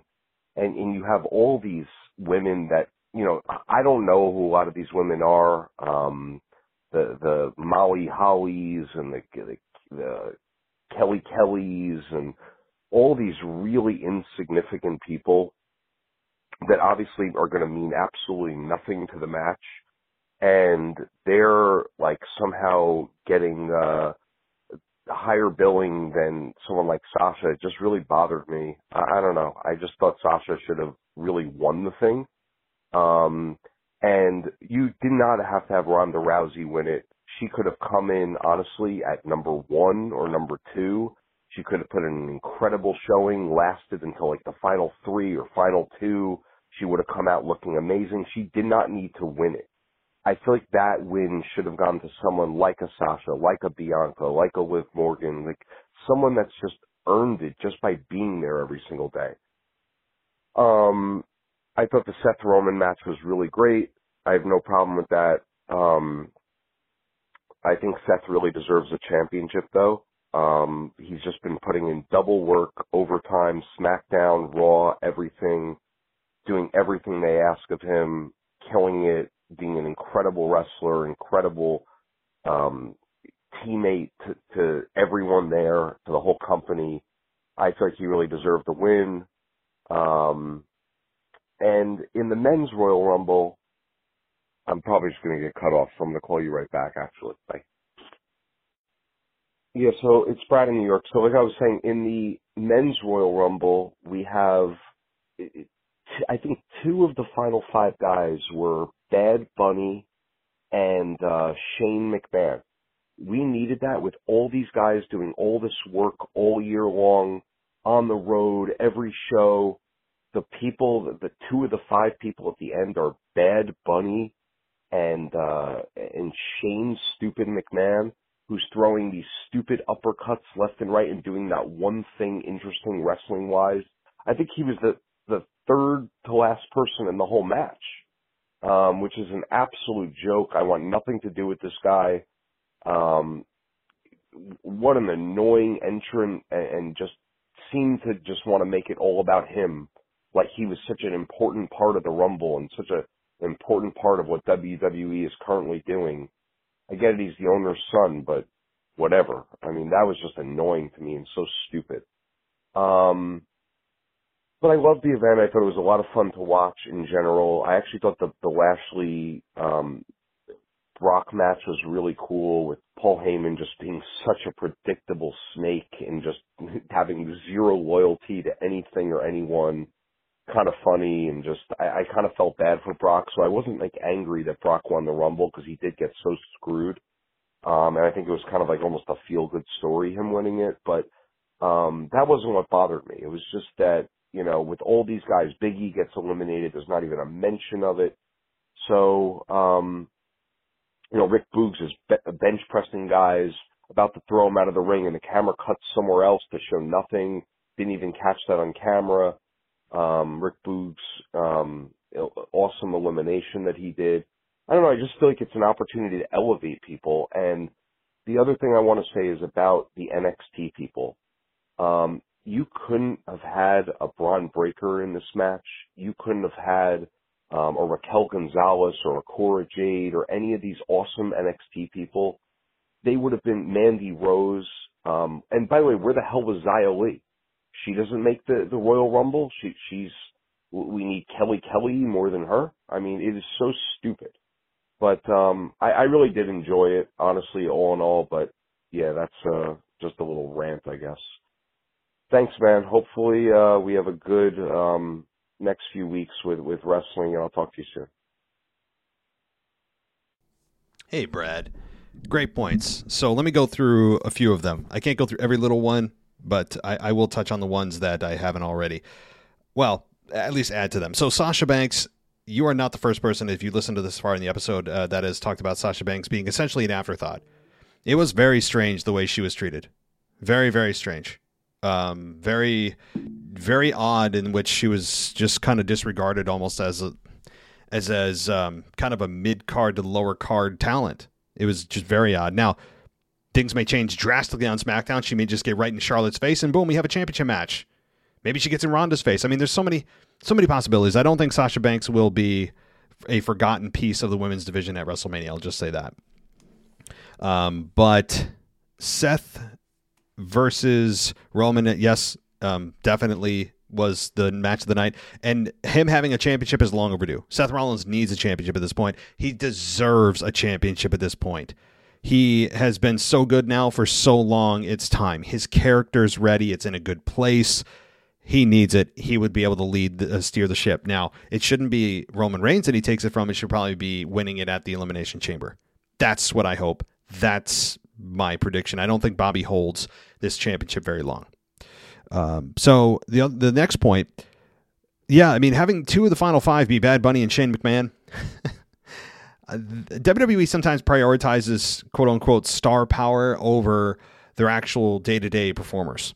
They they just for whatever reason feel that that's a bigger way to end the Rumble. At least that's the way Shane McMahon booked this thing, and uh, it's sometimes very ill advised to do so, and it is disrespectful to the guys that are there. Just as it is that women the women there are probably pissed off that Ronda Rousey's gonna just walk in and win the Rumble, and they've been there every day busting their ass for years. I mean, it's kind of the nature of the business. It, you know, it, it is the nature of the business. And uh, but looking at this, yeah, Shane McMahon with his uppercuts and all the things he does, he's been criticized for that for I mean as long as I can remember. Shane's punches have never been good ever. I mean, even when he was 20 years younger. Uh, as far as Li not in the Rumble, uh, well, I, I, I, if I was to guess, I would imagine that she's probably in the Nether Realm defending Earth um, and making sure that uh, that Liu Kang doesn't invade Earth um, because she right now, I believe, is partnering up with Raiden, and they're on a mission to make sure that uh, that um, the, uh, the the Mortal Kombat tournament goes smoothly and nobody breaks the rules, and we don't have the outer world invading um, invading Earth. So, eh, I mean, she's the protector of the realm. So I'm, I'm fairly sure I, I, saw that on several websites. It was all over, uh, all over the big news sites. So, um, you know, that that's that's last I heard. So if she's out there protecting Earth, the Earth realm, then um, you know that's definitely more important than I'd say than winning the Rumble. So um, yeah, that makes sense. So all right, Brad, thank you. And I believe this is our final voicemail, and it looks like, based on what I'm reading here, from the translation from voice to text, it is Memphis Mark. So let's see if it is. Hey, you guys, this is Memphis Mark calling you from Mullet Manor here in beautiful Tennessee. And uh, I was going through uh, this past Raw. I did not get to see the past pay per view, but according to what I've read from some great uh, uh, correspondence and people, uh, I didn't miss a whole, whole lot. But what I did see, what I did see was writers that couldn't figure out a way to, to, to path more than a few weeks. There was no way. I mean, what they did was set up that Bobby and Brock and Roman everybody's still kind of on the same page. They're they're having to keep their big heavy hitters up there so they can do this. Uh, it's it's usually a classic writer's block. They don't know what to do, so there's a few weeks in territorial days that uh, that you wouldn't have a clear purpose or a clear path. They've had it for a few more than a few weeks. Um, free Cesaro, what the hell's going on, man? They're never going to do anything with Cesaro.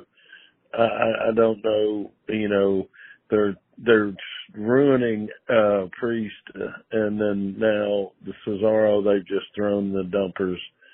Uh They're putting them up there with the Miz, and that really is disappointing. Hey, other than that, everybody spay and neuter their pets. Have a great day. Matt, get some sleep. Mrs. Matt, hit him for me. Thanks. Hey, wait, wait a minute. Did I just did, did we just get a, a uh, provocation for domestic violence on this show? I, am fairly sure. Maybe maybe uh maybe I can report this to the authorities, or, or I can just do what uh, pro wrestling would do, and uh, we'll have to uh, we'll have to settle this in the ring, right? As Kurt Angle would say, we settle this in the ring. So. What I mean by that, maybe my wife and I, any issues, marital issues, we'll just settle them in the ring. But to WWE rules, I'll just have to sit there and let my wife beat the holy hell out of me because I can't retaliate. Um, because apparently, yeah, it's, it's just not allowed, as I went through a number of uh, minutes ago. So, Mark, um, first of all, good to hear from you. Yes, spay and neuter your pets, definitely. And um, so, as far as the, the writing goes, yeah, I mean, they can't sometimes see the forest through the trees. They just book very short term they have an idea maybe what they want to do long term, but it's not showing itself on a week to week basis. So they kind of just do stuff. And that's been the problem for I don't know how long. WWE just does stuff and they don't have a long term plan for what they want to do. Do I need to go back and mention Retribution? Do I need to go back and mention Raw Underground? Do I do I need to? Do I need to mention why we never got an explanation for Brock Lesnar's suspension being lifted? They just did it and didn't bother to explain why there's people showing up on SmackDown that are Raw stars and vice versa. Do I need to? They just do stuff. So this should not be a surprise. And, and it's a sad expectation. They, they've set now the expectation in educated fans that just stuff like this happens and, you know, you guys don't care enough. You just want the ultimate destination. You don't really care about how we get there. We're just going to get there. And I care. You care. And I think most fans do. And I think it's insulting to the intelligence of fans when they just they just do stuff with short term booking. As you said, there's weeks in which, yeah, you're gonna have a kind of a schmaz show or two, but not on a regular basis. You know, the not on a regular basis for sure. Um, yeah, and as far as Damian Priest and Cesaro, yeah, I, I have I have more faith in what they're going to do with Damian Priest than to do Cesaro because I think Damian Priest is still what a shiny new toy, so to speak, where they don't know fully what they have. Cesaro's been there for how many years now? They know exactly what they have in Cesaro. They, I think, have felt that they've gotten everything they can get out of Cesaro, but he's a good gatekeeper. He can work with anybody. He's an amazing athlete. He's insanely strong. He doesn't do anything stupid to hurt the company in a PR way so that they, they know what they've gotten in Cesaro, and therefore they, they're going to keep him around because he's a, a good a good quote unquote hand to have. And so, uh, but as far as if anybody's a Cesaro fan that believes he's eventually going to make it to the very top, he's going to have an amazing run, and he's going to be the face of the company. Those days are long gone, unfortunately. Uh, I hate to say it for those that are Cesaro fans. I think him facing Roman Reigns last year for the Universal Championship was the when we look back will be the crux of his career. Sadly, so, all right. Well, that will conclude the show here for the mailbag. Uh, we made it under two hours. My God, it's a miracle. Uh, so, I want to thank everybody for contributing this week from Kyle from New York, Kyle from Baltimore. Uh, we, we've of course got Sharon from Israel. We've got Memphis Mark. We've got, I mean, like, uh, Kanye Twitty. I mean, I'm not trying to miss any, anybody, but uh, we we do have some great. Uh, Brad from New York.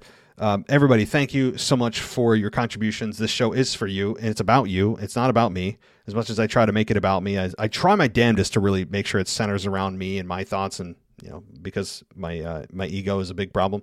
Um, but uh, I, this show really is for you guys. So thank you so much for everything you do. Thank you for contributing. If you want to go and contribute in a way that's free, you don't have to spend a dime. Easy. You just head on over to Spotify or Apple Podcasts and give us a five star rating and review. It really, really helps us out more than you guys know. Um, it, it, really does. And I'll continue to try to do more video on TikTok. We're about at 2,000 followers now. Um, so follow us at the WWE podcast there. i am trying to make videos from time to time. Uh, I want to get into more videos as a whole, by the way. Eventually, I may do my long term thoughts are maybe in some time in 2022. I want to do exclusive video content, just like a few minutes not long form, a few minutes where it's on my website because I have a great domain of www.podcast.com that I just post my stuff to, but it's not really a place most people go to. So I want to make that more of a destination and maybe set up some exclusive content, um, that kind of stuff. So just I'm forward thinking. But um, thank you everybody uh, for listening. I'll be back on Sunday night for your weekend review. Until then, thanks so much for listening. As always, take care, and I'll talk to you next time. Thanks for listening to the WWE Podcast. Don't forget to subscribe on your favorite podcast app so you don't miss a show or head to WWEpodcast.com. And for all of these shows ad-free, head over to patreon.com slash WWE Podcast. Until then, we'll see you next time.